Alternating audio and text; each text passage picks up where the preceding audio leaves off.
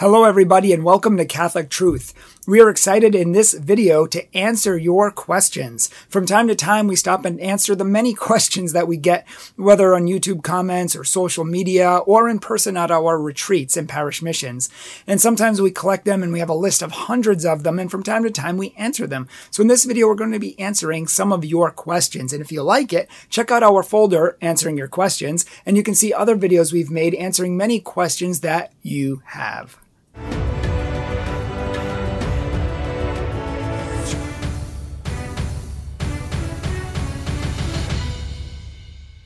Hello and welcome to Catholic Truth. If you've never been here before, we are a nonprofit organization dedicated to preaching and teaching the truth of Jesus Christ and the Catholic faith so that anyone at any time from any religion can come to know exactly what the Catholic Church teaches and why and how it can change your life. If you're interested in our retreats or what we do, check out our website at thecatholictruth.org. Okay, let's get to these questions. And many people have such good questions and we are happy to be answering them. So here we go.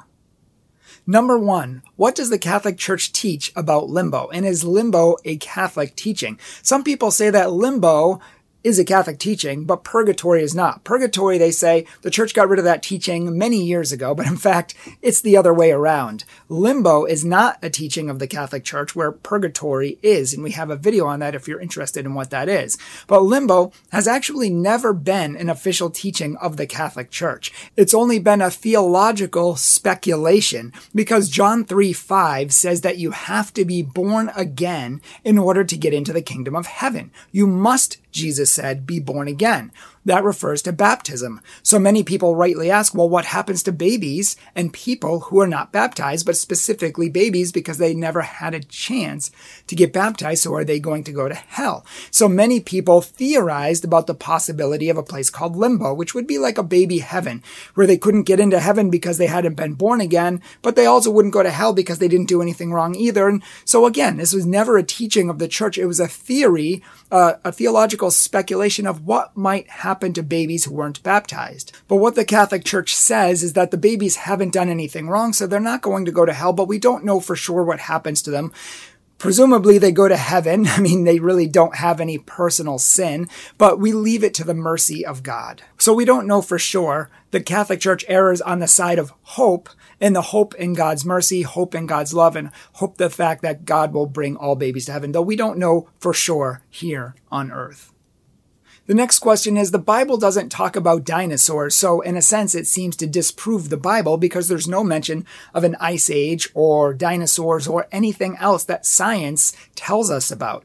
And this is a good question because there are many things that the Bible doesn't tell us about because the Bible is not an encyclopedia. It is not a science book. It is not many things. It's a spiritual book to communicate to us spiritual lessons. Many people think that each and every teaching and each and every word must be found in the Bible for it to be true, but that of course is not true because the word Bible, of course, is not found in the Bible. The words New Testament are not found in the Bible. So there are many things not found in the Bible, but the Bible is not a history book per se. It doesn't give us the history of all mankind. It's not an encyclopedia teaching us each and everything that we're supposed to believe.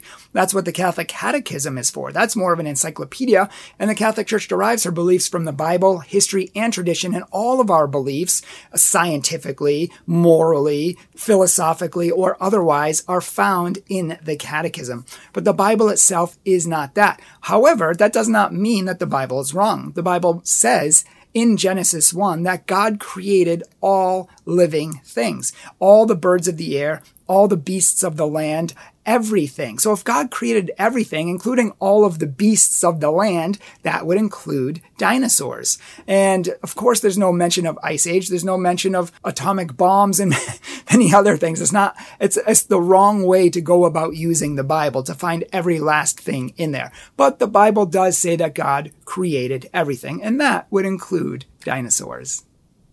The next question says, I'm thinking of becoming a Presbyterian and converting to the Presbyterian Church. Do you have any advice for me on that? And yes, I do. Don't.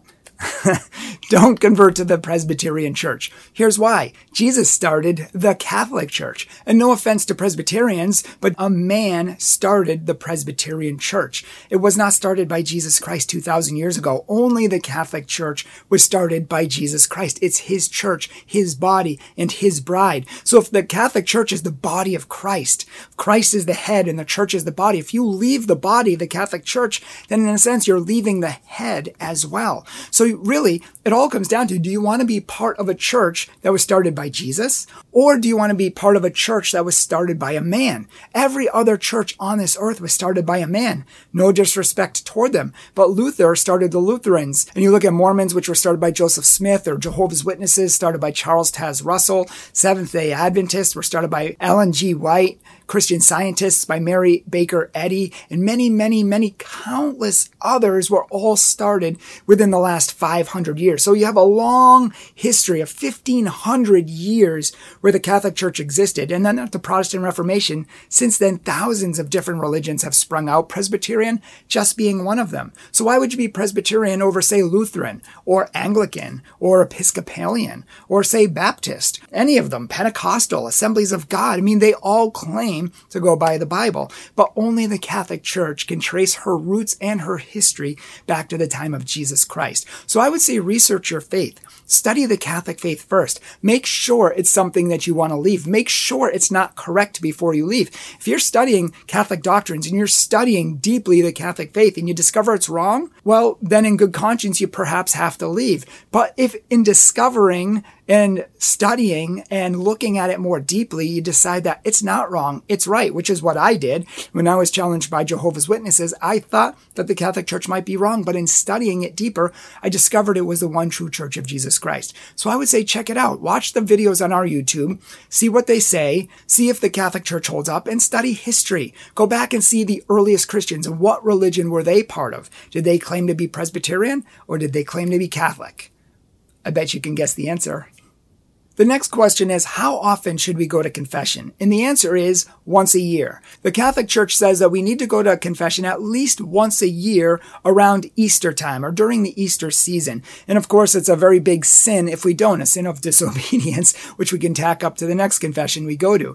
But we have to go to confession once a year. Now, the Catholic Church recommends that you go somewhere around once a month so we can keep up on our sins, know what they are, work on them, and uproot them from our life. It's not mandatory, but it's a devotion in the church that once a month is a pretty good time to go to confession. And if you're worried about confession or if you're stressed about confession or you're scared about confession, you don't want to go to a priest, you know, first of all, you're not going and confessing your sins to the priest, you're confessing them to God through the priest, but we have videos on that. And we have some recent videos that will calm your anxiety and help you to unload all your sins to God and let him take them and wash them away. We also have a video on why should we go to a priest? Why confess to a priest at all? Why do we have to do that? The easy answer is because Jesus said to. So check out our videos. I'll link them below and at the end. Um, but check those out if you want to know more about confession. Someone asked the question, is Mormon baptism legitimate? I heard recently that the Mormon baptism is not a true baptism. Why is that? And that's an interesting question, actually, because when I was meeting with the Mormon missionaries many years ago, at one time, the church had not really defined that position. And then while I was meeting with the missionaries week after week after week, one week, the missionaries came up to me and they said, Brian, Pope Benedict said that the Mormon baptism is not valid anymore and it can't be accepted. So if a Mormon ha- becomes Catholic, they would have to get rebaptized. Why would the Pope say that? They said. And so we sat down and talked about the nature of baptism and what makes a true baptism and what's made a true Christian baptism for all of Christian history. And there are a few things that you need. Number one, you need to baptize in the name of the Trinity, in the name of the Father and of the Son and of the Holy Spirit. That is the formula. You also have to baptize with water and you have to have a proper understanding of Jesus Christ and God. You have to have a proper Christology. The Mormons themselves, while they're great people, they don't believe believe in the Trinity, which is the central doctrine of Christianity. It's what Christians have believed for 2,000 years. They don't believe that Jesus is God. They believe he's another God, as it says on the LDS website. So the Mormon website says that the Father, Son, and Holy Spirit are three separate persons and three separate gods. Now, of course, that goes against what us Christians believe, so it wouldn't be a true Christian baptism, which is why they would need to get rebaptized. It's the same thing with the Jehovah's Witnesses or the Church of God or Christian scientists who don't believe that Jesus is God. They also don't believe in the Trinity. In fact, the Jehovah's Witnesses believe that Jesus is Michael the Archangel, so they don't have a proper understanding of who Jesus Christ is either. Again, very nice people, but they don't have a proper Christology and they don't have a proper theology, and so they would need to be rebaptized because their baptism wouldn't be valid. And of course, if you have questions, deeper questions or follow-up questions on any of these, feel free to put them in the comment section below. Our last question for this round is What do Muslims believe about Jesus? And does the Catholic Church accept Mohammed as a prophet? Uh, well, no. the Catholic Church does not accept Muhammad as a prophet. We'll talk about that in a second. What do Muslims believe about Jesus? They believe that Jesus is only a man. They believe that he himself is a prophet, one of many prophets, like Abraham and Moses and Isaiah and all of the prophets of old. They are all prophets, and Jesus is just another prophet in the line of those prophets. But Muhammad is the final prophet, the greatest prophet of all given to us by God. And of course, we don't believe that because we believe Jesus is not only not a prophet, but that he's the son of God, eternal God himself. And we have a video on that if you're interested. We show why Jesus is greater than Muhammad in every single way. I mean, it's, it's amazing. They believe that Muhammad's a prophet, the greatest prophet, and Jesus is less than him, but Jesus walked on water, did miracles, forgave sins, rose people from the dead, things that Muhammad couldn't do. So, I mean, how can they believe that Muhammad is a greater prophet than Jesus? So this brings us to our second point, and that is, does the Catholic Church accept Mohammed as a prophet? No. The last prophet, strictly speaking, according to the Bible, was John the Baptist's. Sure, we are all called in some way to be prophets, priests, and kings, and some people more than others, like the Pope, who is given special authority by God. But specifically, the office of prophet was stopped halted at John the Baptist. Jesus came to fulfill the law and the prophets. So Jesus now fulfills all of that.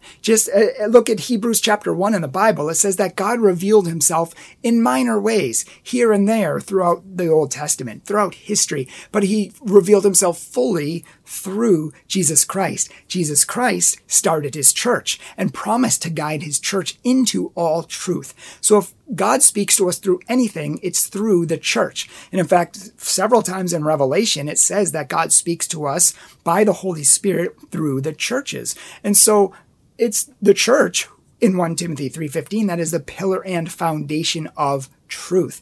Secondly, Muhammad, we don't believe, is a prophet at all because he contradicts what Jesus gave us. And the Bible says that if somebody comes to you, even an angel from heaven, giving to you another gospel, another truth that's not from the Bible, not from Jesus, then they are false prophets. They're not of God. The Bible says, let them be accursed. We know that the angel Gabriel appeared to Mary and said that you are going to have Jesus as your son, the Messiah, the son of the living God. I mean, he is going to rule all nations and giving all these truths about Jesus. But then Mohammed claimed to have a vision of Gabriel, but it was a different Gabriel who said that no, Jesus is not the son of God. In fact, the Quran says that God doesn't have a son. And Gabriel told him that it's blasphemy to attribute a son to God. So he literally, if that's Gabriel, contradicted the Gabriel that came before. So one of those two people is not Gabriel and is not telling the truth, or himself was deceived. It's a little known fact, but Muhammad actually didn't think that he saw the angel Gabriel. In the beginning, he thought he saw a jinn, which is kind of more akin to a demonic spirit. And he thought for a while that he was possessed and he was suicidal. And in fact, I have here one of the earliest biographies of Muhammad written by a Muslim, and he recounts how Muhammad was going crazy and was suicidal and had thought that a, a jinn or a, a, demonic spirit had appeared to him. And it was only later that he came to accept that it was an angel, but we know that it wasn't an angel because it contradicted what the angel had already told Mary and already given to us in the truth of Jesus Christ. So Muhammad, no disrespect to him, is not a prophet. He's not from God. He himself was deceived by a false angel or just by some other spirit or something else, but what he teaches is not from God. The Bible is clear in the Old Testament that prophets speak the truth from God. And if they don't, they are to be put to death. Muhammad has not spoken the truth of God, and therefore he cannot be a prophet of God. No disrespect toward him. Thank you so much for all the people who ask questions. We love to answer questions. We love to answer your questions. We can't keep up on all the questions we get, but we're working on hiring people to help answer your questions so that you can get truth that sets you free. And again, check out our other videos. If you like this video, check out our other videos with many, many more questions that you've asked or people like you have asked. And please feel free to put your questions and comments down below in the comments section. Please like this video and please share it with others as it helps other people to see it and helps the word to spread and get out there. And you can do your part to share the good news of Jesus Christ and evangelize the world. So thank you so much for watching. If you would, please consider supporting our ministry. $25, $50 a month. We need some bigger supporters too, $250, $500 a month so we can continue to grow, expand, and reach the world for Christ. Please consider supporting us. Our Patreon and our PayPal are down below. You can give a one-time donation, but thank you to all of our patrons who help make this ministry possible and help us to save souls and change lives. May God bless you. Please keep us in your prayers.